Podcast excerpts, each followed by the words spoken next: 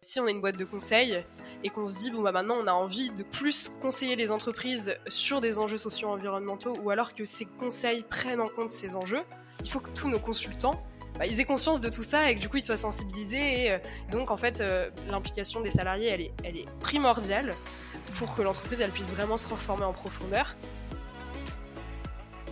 En fait, euh, on est des citoyens, des citoyennes, on a des valeurs, on a des engagements et ces engagements, on ne peut pas les laisser à la porte de l'entreprise quand on rentre. Bonjour à tous et bienvenue sur Espérance, le podcast des initiatives à impact. Je m'appelle Marion Meyer, je suis entrepreneur mais surtout idéaliste et j'ai un mantra qui m'a inspiré ce podcast, vivre en harmonie avec soi, la terre et les autres. Je vous retrouve donc chaque semaine pour vous présenter des invités qui agissent à leur échelle pour impacter le monde et diffuser de l'espoir. Et aujourd'hui, je reçois Héloïse Arnold qui travaille chez Vendredi, la plateforme des entreprises qui veulent améliorer leur impact social et environnemental.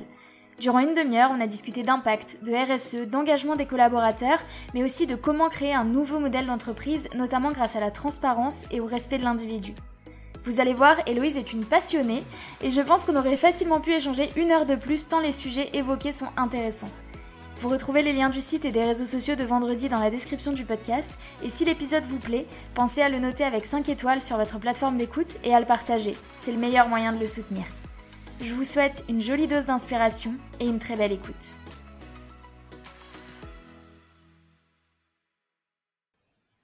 Héloïse, bonjour, bienvenue sur Espérance. Bonjour Marion. Moi, je suis très contente de t'avoir depuis le temps. Je crois que tu es la personne avec qui j'ai mis le plus de temps. J'ai regardé et la première fois que je t'ai contactée, c'était il y a six mois, hier, jour pour jour. Donc, euh, on a réussi. et c'est en partie grâce aux travaux chez toi, quand même. Ouais, c'est clair, c'est clair. Mes voisins m'ont un peu euh, fait retarder mes podcasts de trois mois. Donc, je suis trop contente.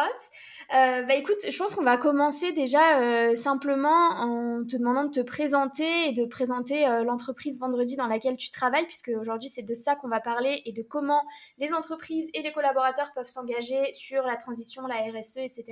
Donc je te laisse un petit peu nous expliquer qui tu es et ce que tu fais. Trop bien. Et bah déjà, merci beaucoup de me recevoir. Et moi aussi, ça me fait très plaisir d'être là. Et euh, alors, du coup, moi, c'est Héloïse. J'ai 25 ans dans très exactement une semaine. et, euh, et, du coup, je travaille chez Vendredi. Alors, pour euh, parler un petit peu de mon rôle déjà chez Vendredi, moi, je suis responsable de la communication et des communautés chez Vendredi. Ça veut dire que euh, bah, je fais en sorte que Vendredi euh, rayonne auprès de nos communautés, que ce soit de partenaires, d'entreprises, etc. Et du coup, Vendredi, c'est quoi? Parce que c'est voilà. donc, on est une start-up sociale et notre mission, c'est d'accompagner les entreprises dans leur transition sociale et environnementale. Et concrètement, ça passe par une plateforme d'engagement qui euh, donc aide les entreprises à, à, faire cette transition sociale et environnementale, et ce à trois niveaux. Il y a le niveau de la sensibilisation des salariés d'abord. Donc ça, ça passe concrètement par euh, des, des parcours de défis euh, de sensibilisation dans, la, dans notre plateforme.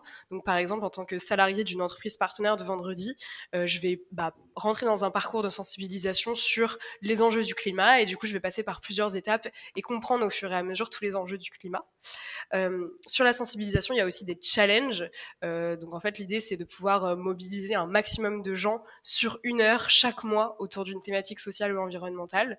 Donc là, par exemple, euh, sur le mois de mai, euh, il y a la journée de la biodiversité et on a pris cette thématique pour faire un challenge autour des océans euh, et du coup de découvrir comment comment protéger le monde marin. Et donc c'est une heure, il y a bah, des centaines de personnes qui participent et ça contribue du coup à cette sensibilisation.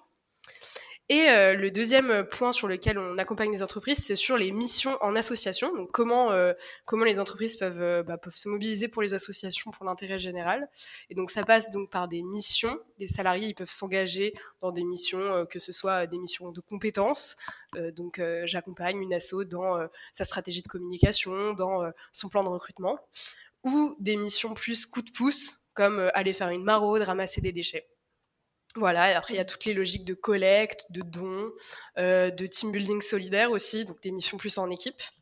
Et enfin, le troisième volet sur lequel on accompagne les entreprises, c'est leur transition interne.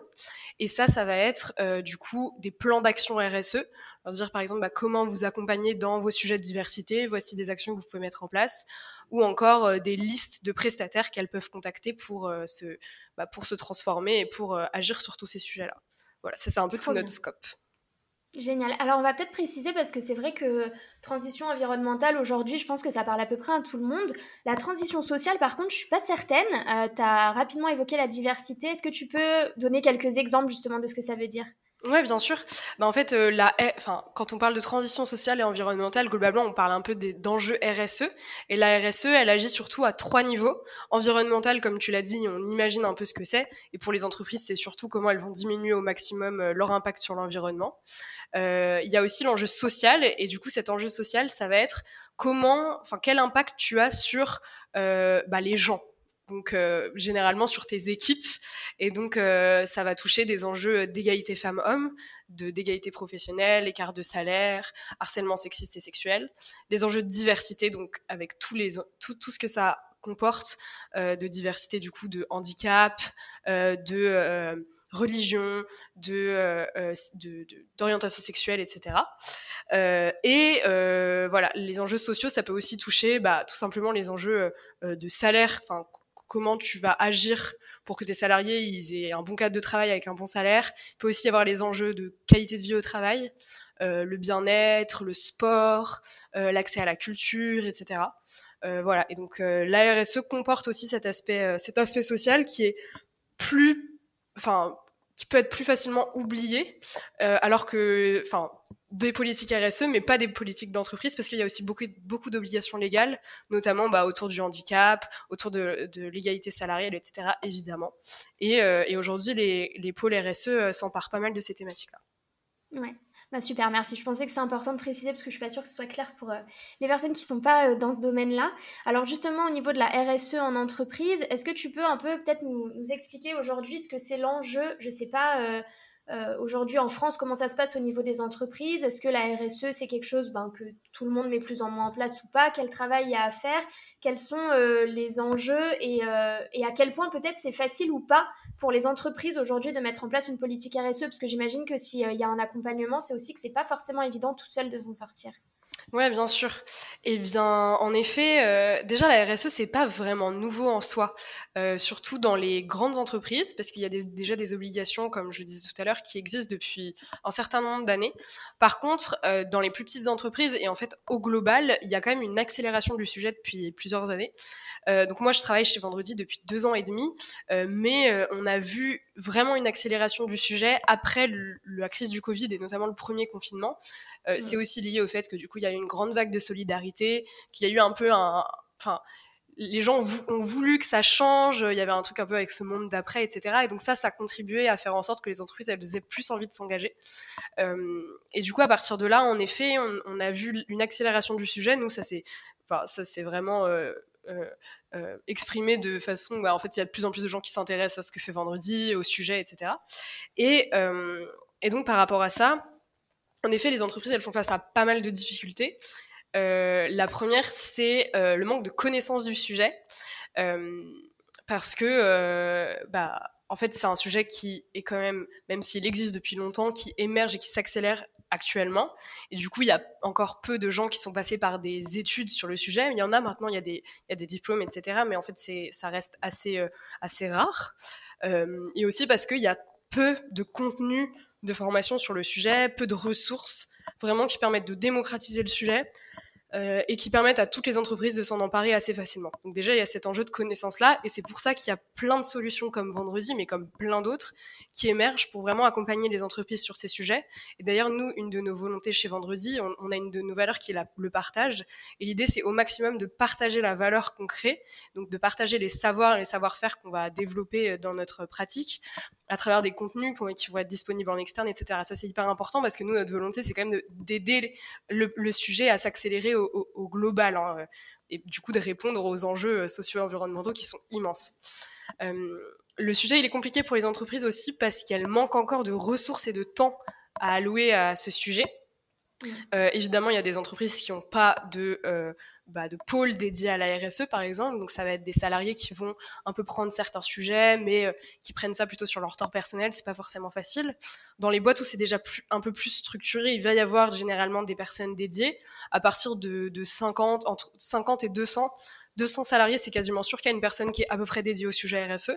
Mais pareil, cette personne, elle est potentiellement toute seule, elle a potentiellement pas forcément les connaissances, et puis euh, elle va pas forcément avoir euh, le bon budget, euh, le, assez de temps pour gérer la diversité de sujets qui est immense. Et du coup, voilà, il y, a en fait tout ça pour dire que il y a un gros enjeu de donner des outils aux, aux entreprises pour qu'elles puissent accélérer le sujet parce qu'elles manquent de connaissances, elles manquent de temps, elles manquent de ressources. Et euh, il y a une dernière chose que j'aimerais dire par rapport à ça, c'est que euh, le sujet de la RSE, aujourd'hui, on peut en parler aussi sur le sujet plus global de l'impact. Ouais. Et du coup, euh, il y a un métier qui émerge actuellement qui est celui de Chief Impact Officer. Et en fait, ça change un tout petit peu la façon d'aborder le sujet parce que au lieu de traiter le sujet à la fin en termes d'externalité pure, en mode bon bah on a toute une activité et en fait in fine on va essayer de d'améliorer l'impact final. Euh, le rôle du Chief Impact Officer, c'est de faire remonter ça plutôt tout en haut de la chaîne euh, de, de la chaîne de l'entreprise, de ses priorités. Euh, et du coup, ça rend, ça rend la chose beaucoup plus intéressante. Et ces réflexions sur l'impact, elles vont émerger bah, dans la stratégie d'entreprise, dans les objectifs business. Et donc, ça va, enfin, ça prend un rôle beaucoup plus important. Et ça veut dire que oui, évidemment, tu vas quand même bah, regarder ton impact carbone, ton impact social, comme ce qu'on disait, mais tu vas aussi dire ok, quelle est mon utilité en tant qu'entreprise et est-ce que ça, ça, cette utilité, elle est aussi quelque part sociale et environnementale, elle contribue à une meilleure société ou pas? Et euh, si c'est pas le cas, est-ce que je peux pas la transformer pour qu'elle ait aussi cet impact sociétal? Donc ça, ça vient émerger de plus en plus. Et, et ça, évidemment, faut finir sur ça parce que c'est hyper important. Cette accélération, elle est bien évidemment liée à l'urgence. Du coup, parce que bah il y a le GIEC qui nous dit que euh, d'ici 2025, il faut avoir euh, renversé euh, la courbe des gaz à effet de serre. Il y a bah, des, des, migrations, une pression sociale qui est assez importante. Et du coup, forcément, les entreprises, elles le ressentent à un peu toutes les échelles, par leurs salariés, par leurs consommateurs, par même les investisseurs. Et elles se doivent de s'engager pour toutes ces raisons-là. Génial. Alors tu fais très bien la transition avec la question que j'allais te poser ensuite, euh, parce que justement, aujourd'hui, est-ce que vous, chez Vendredi, parce que j'imagine que vous avez une diversité d'entreprises en termes notamment de taille et de structure, vous voyez quand même qu'il y a euh, du progrès, parce que je sais qu'il y a des entreprises encore aujourd'hui qui, qui prennent ça un peu à la légère et qui euh, justement se, ont pas cette volonté, enfin par exemple un Chief Impact Officer, justement c'est trop pour elles parce que bah il y a de la RSE c'est bien mais ça suffit Comment est-ce qu'aujourd'hui, vous, vous voyez ça? Parce que c'est vrai que d'un œil extérieur, certaines fois, on a l'impression que ça bouge pas forcément beaucoup. Euh, vous, depuis justement le Covid, vous voyez qu'il y a un essor et que les, dirigeants, etc., prennent vraiment ça au sérieux et pas juste euh, parce que c'est des obligations légales ou parce que ça fait bien? Ouais, bah en fait on a sorti euh, l'année dernière en septembre un baromètre de la RSE qui nous a permis un peu de, de tâter le terrain à ce niveau-là. Bon, c'était la première édition et là en 2022 on sort la deuxième édition qui nous permettra de voir l'évolution justement.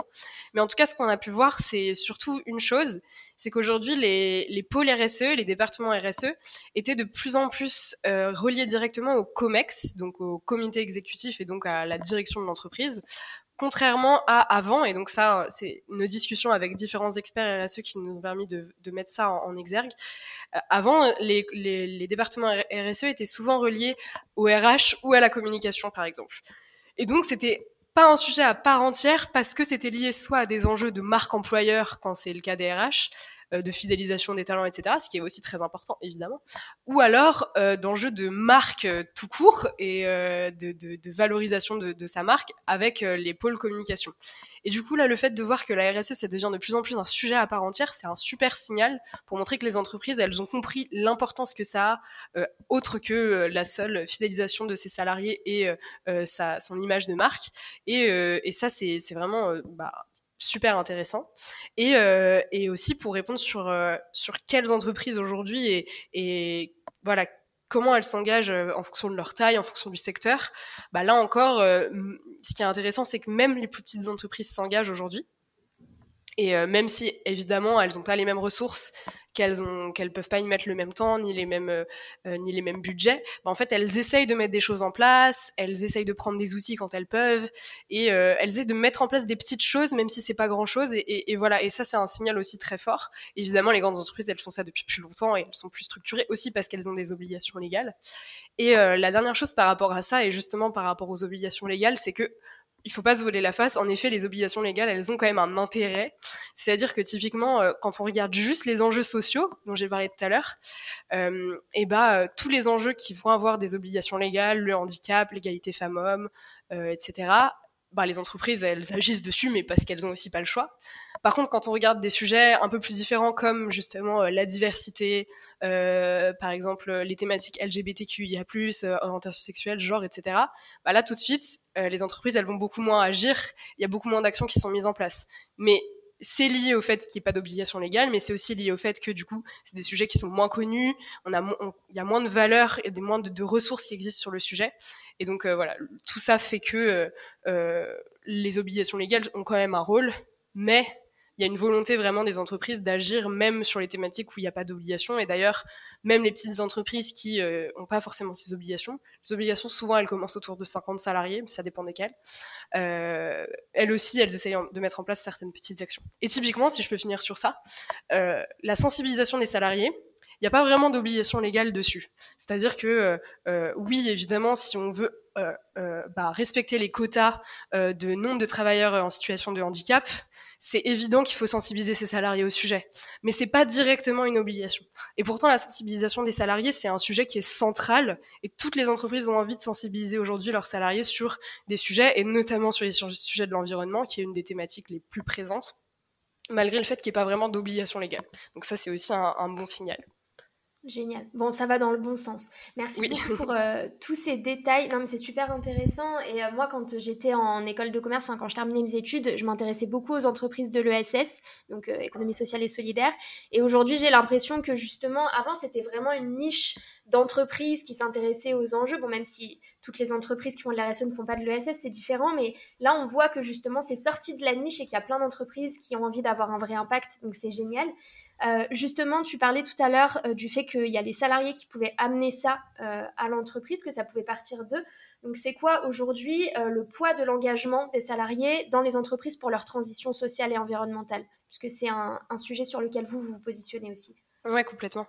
Bah en fait, euh, selon moi, on peut pas faire sa transition sociale et environnementale en tant qu'entreprise sans embarquer ses salariés dedans.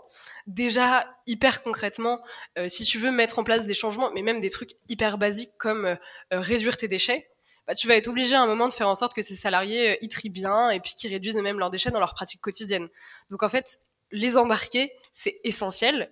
Euh, et du coup, leur rôle va évidemment être, euh, être essentiel et être hyper présent. Et je pense que là aussi, c'est quelque chose qui change au fur et à mesure du temps par rapport aux politiques RSE.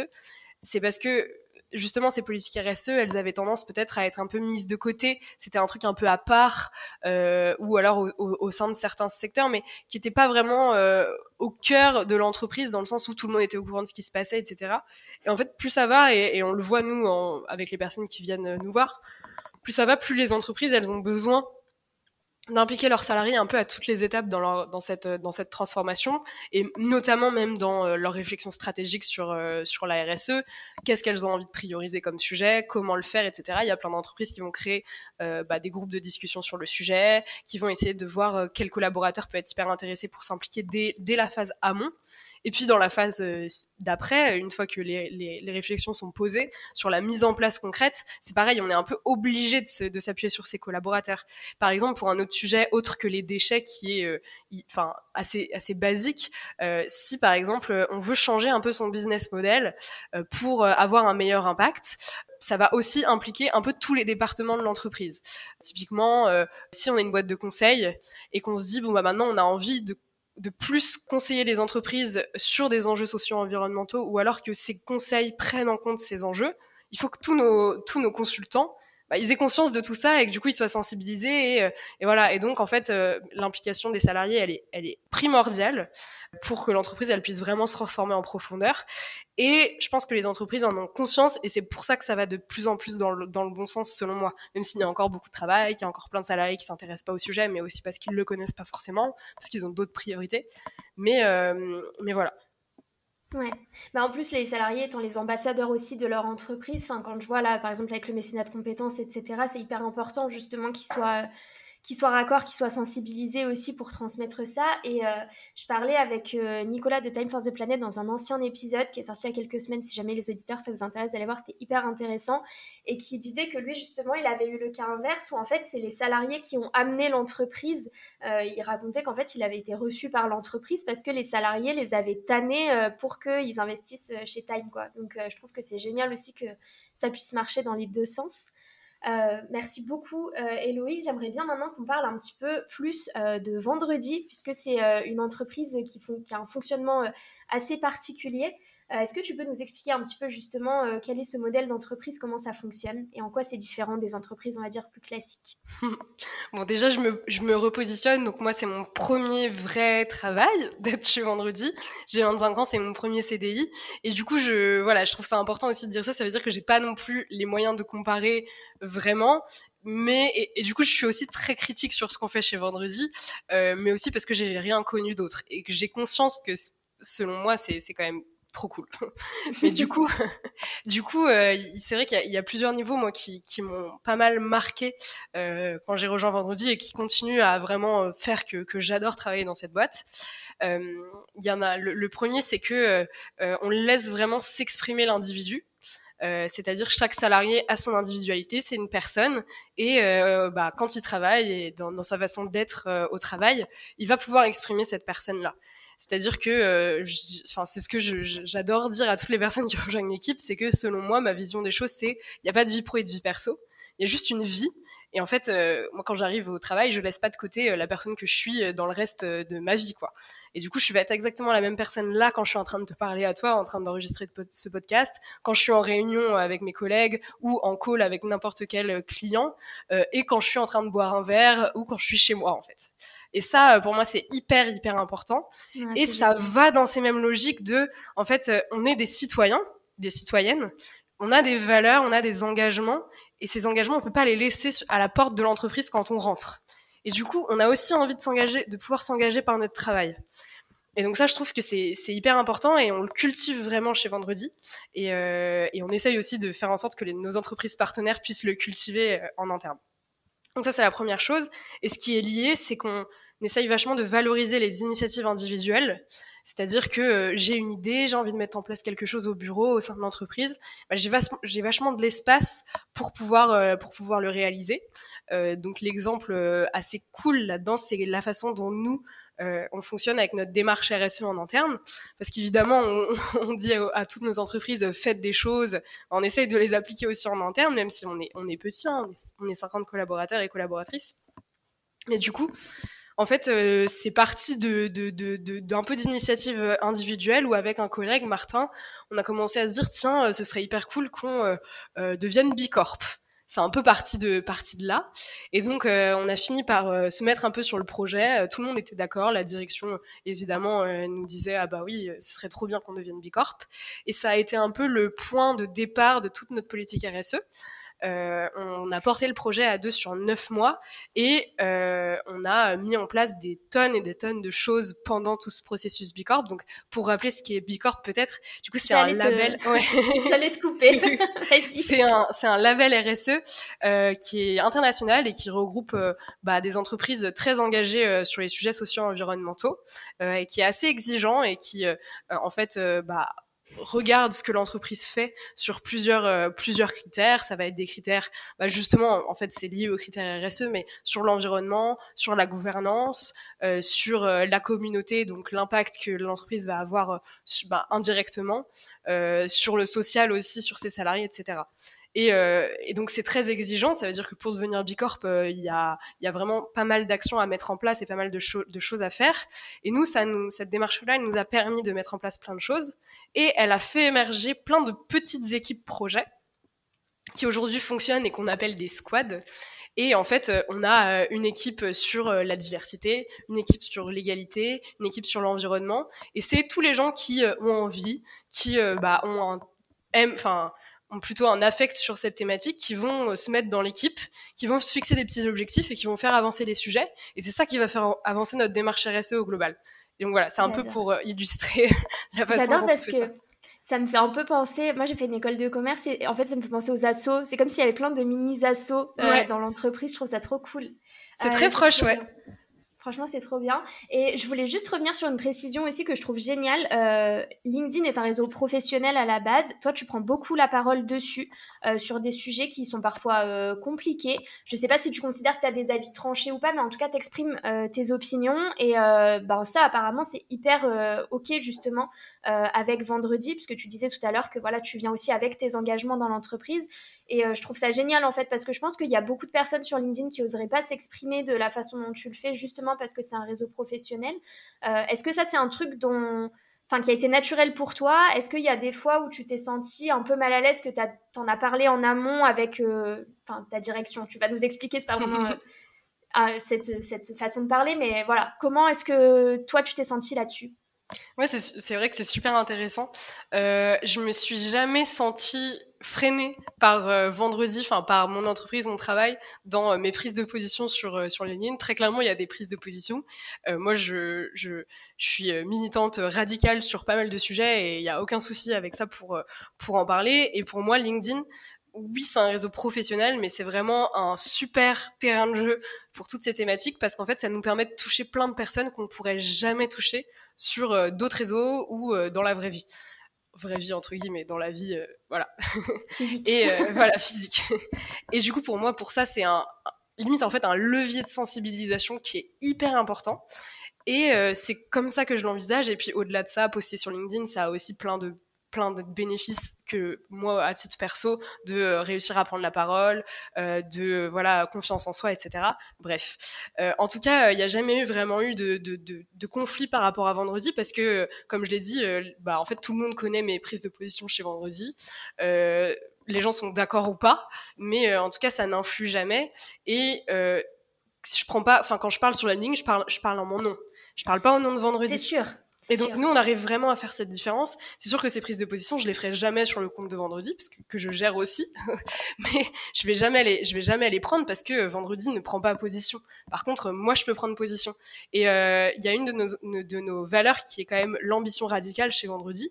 Et même si on prend pas forcément position sur des sujets comme ça, bah euh, c'est en fait euh, c'est naturel que certaines de, de certains de nos collaborateurs collaboratrices bah et enfin soit dans la radicalité dans leur prise de position individuelle parce que c'est aussi notre façon de voir les choses en tant qu'entreprise nous on essaye de transformer le, système un peu de l'intérieur en fait.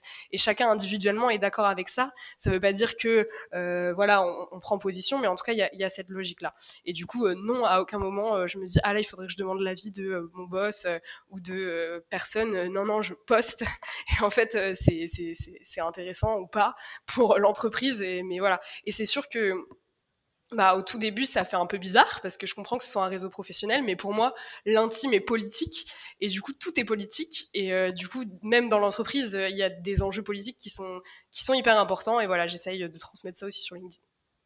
Non mais c'est génial. Franchement, je trouve ça cool. Mais c'est vrai que je posais la question parce que bah, LinkedIn, c'est écrit, tu vois, quand on voit ton nom, on voit tout de suite où tu travailles, etc. Donc j'imagine que, enfin je pense qu'il y a des entreprises qui, qui, comment dire, qui vont limiter un peu ou qui feront peut-être attention. Donc je trouve ça bien de préciser que justement euh, chez Vendredi, ben, tu as le droit d'exprimer ce que tu veux, même quand il y a écrit que tu travailles chez Vendredi et que les gens euh, savent que tu travailles chez Vendredi.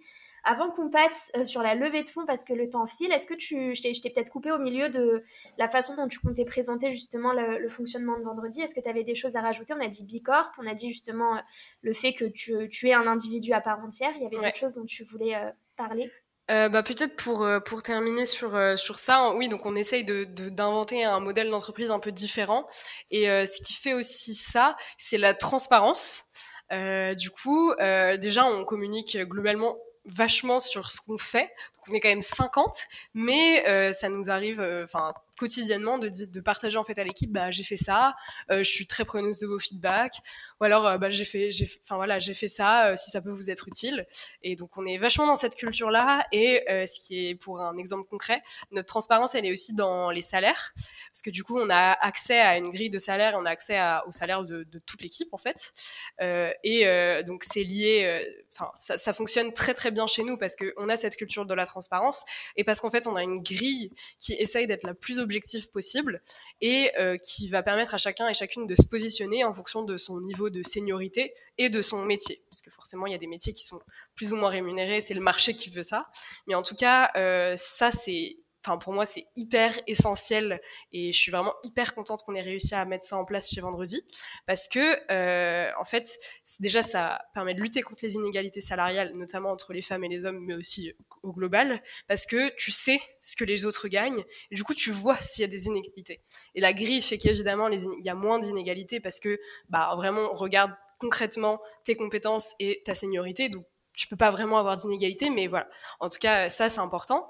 Aussi parce que quand tu arrives en tant que jeune diplômé ou comme moi, euh, quand je suis arrivée chez Vendredi, c'était mon premier job. Je suis arrivée, il n'y avait pas de grille salariale. On m'a proposé un salaire. Je savais pas si euh, il fallait que je demande plus, si en fait euh, j'avais aucune idée de combien il fallait que je gagne en fait et de ce que je valais entre guillemets sur le marché de l'emploi. Et là au moins le fait d'avoir cette grille, bah voilà, ça te permet au moins bah je me positionne à cet endroit-là, j'ai pas à y réfléchir, je sais que les autres sont positionnés de telle façon, c'est concret. Et la troisième chose, bah, c'est justement euh, cette culture d'entreprise autour de la transparence qui fait qu'en fait on va pas être là à la machine à café à, dire euh, euh, ah oui euh, machin t'as entendu il a négocié il gagne plus maintenant non. Bah, en fait tout le monde sait ce que gagne tout le monde. Et si on a un problème avec ça bah on va voir les RH on va voir les boss à dire oui bon là je vois que machin il s'est positionné à cet endroit là bah je pense que moi aussi je devrais être positionné là ou alors je comprends pas et dans ce cas c'est ouvert et on peut en discuter. Voilà.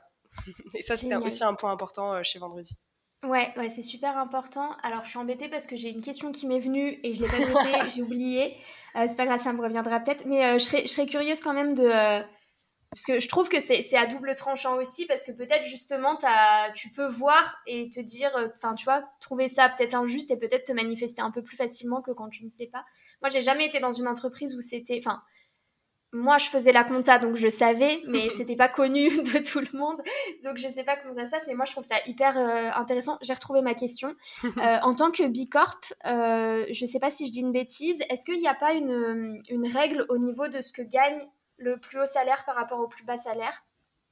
Alors, je sais plus si c'est posé, si la question est posée dans Bicorp. En tout cas, je sais que pour être ESUS, donc entreprise ah. solidaire d'utilité sociale, qui est plutôt un, une espèce de label français qui est donné aux entreprises du coup euh, en gros de l'économie sociale et solidaire. Mmh. Là, en effet, il y a une, un certain euh, euh, euh, du coup une certaine différence à, à, respecter, maximum à respecter entre le plus haut salaire et le plus bas salaire. Et dans tous les cas, ça aussi, c'est aussi des enjeux qui vont figurer dans le calcul de son index égalité, qui calcule les écarts entre les hommes et les femmes, parce que là, tu dois bah, donner les parmi les dix plus hauts salaires, combien il y a de femmes, combien il y a d'hommes, etc. Bon, c'est aussi des enjeux qui sont présents. Mais oui, en tout cas euh, nous, c'était, enfin, la volonté, elle est plus éthique globale que pour avoir des labels dans tous les cas, parce que voilà, on fait pas les choses pour les labels, mais en tout cas, oui, il y a cette logique et euh, on essaye au maximum, en, effet, de faire en sorte que ce delta entre le plus haut et le plus bas salaire, il soit pas trop important, même si bon, bah, on a des métiers différents qui font que forcément, il y en a qui sont plus payés que d'autres, notamment en tech, euh, mais voilà.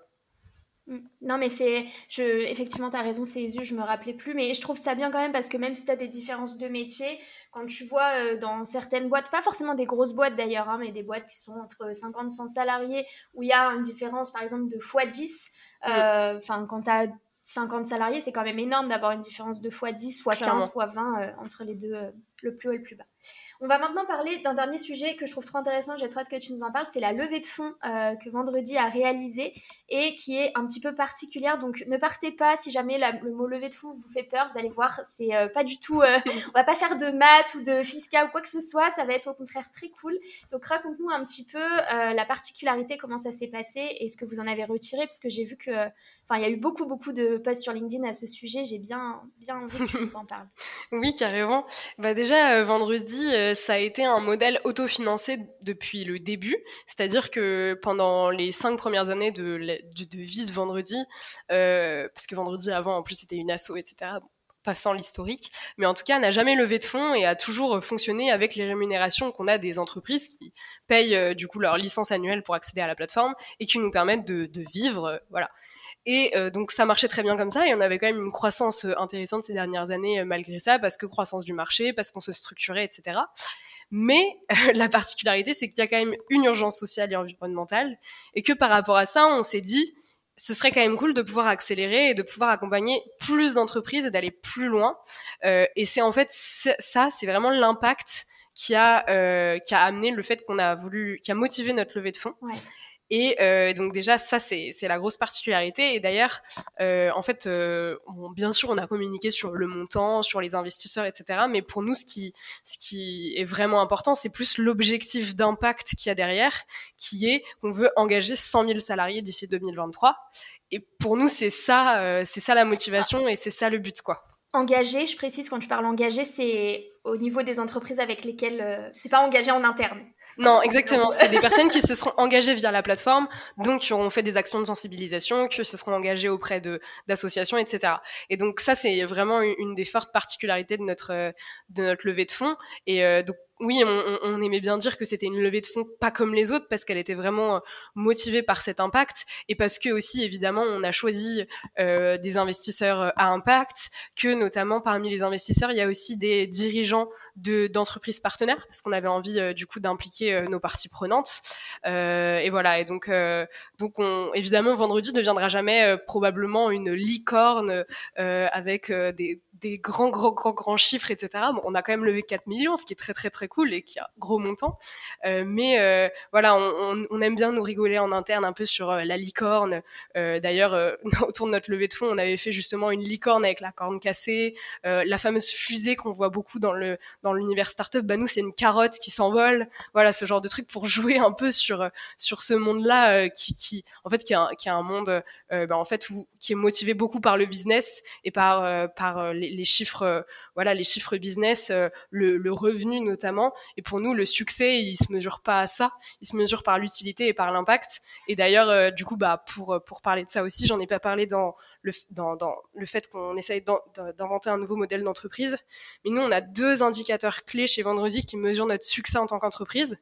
C'est évidemment notre revenu, parce que euh, bah on est une entreprise et il faut bien vivre, il faut bien rémunérer nos salariés, donc on est obligé de faire attention à, cet indicateur-là. Mais le deuxième, qui est traité vraiment à équivalent du premier, c'est le nombre de salariés qui s'engagent via la plateforme vendredi.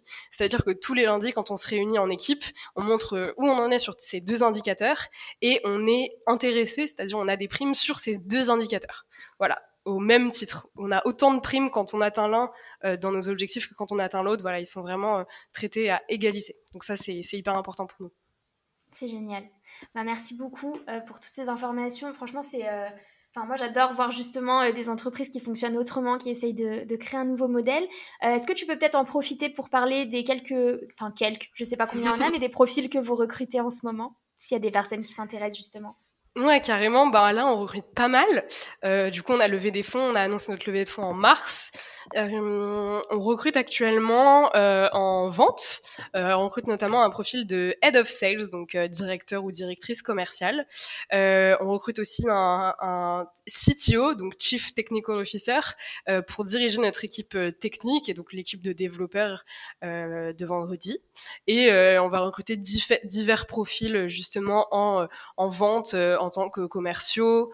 Euh, on va recruter aussi en growth marketing, du coup, pour accélérer notre acquisition. Euh, et voilà. Et en développement aussi, en développement web, on, recherche aussi toujours des profils. Donc, euh, si vous, vous, retrouvez dans les valeurs que j'ai mentionnées durant ce podcast, vraiment, n'hésitez pas à regarder notre page Welcome to the Jungle. Trop bien. Bah, de toute façon, je mettrai en description toutes les infos pour que les personnes soient intéressées, soit pour pour être recruté, mais aussi pour, euh, pour participer. Euh, je voulais te poser du coup la dernière question qui est la question signature du podcast. Qu'est-ce qui, toi, aujourd'hui, dans ton quotidien, te donne de l'espoir?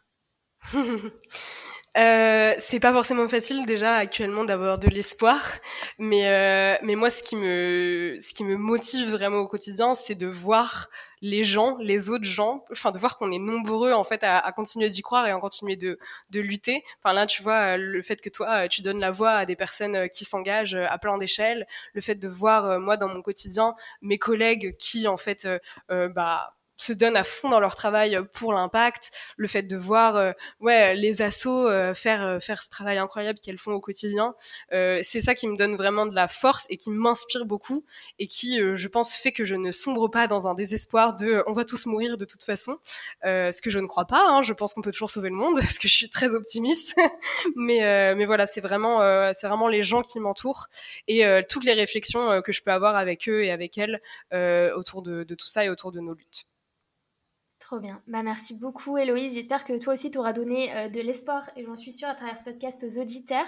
Euh, encore une fois, je mets tous les liens en description pour que vous retrouviez vendredi bah, sur Internet, sur les réseaux, un petit peu partout. Merci beaucoup de ta présence, de tes partages. Euh, c'était vraiment un plaisir et je te souhaite une très bonne continuation pour la suite. Merci à toi, Marion, pour tout.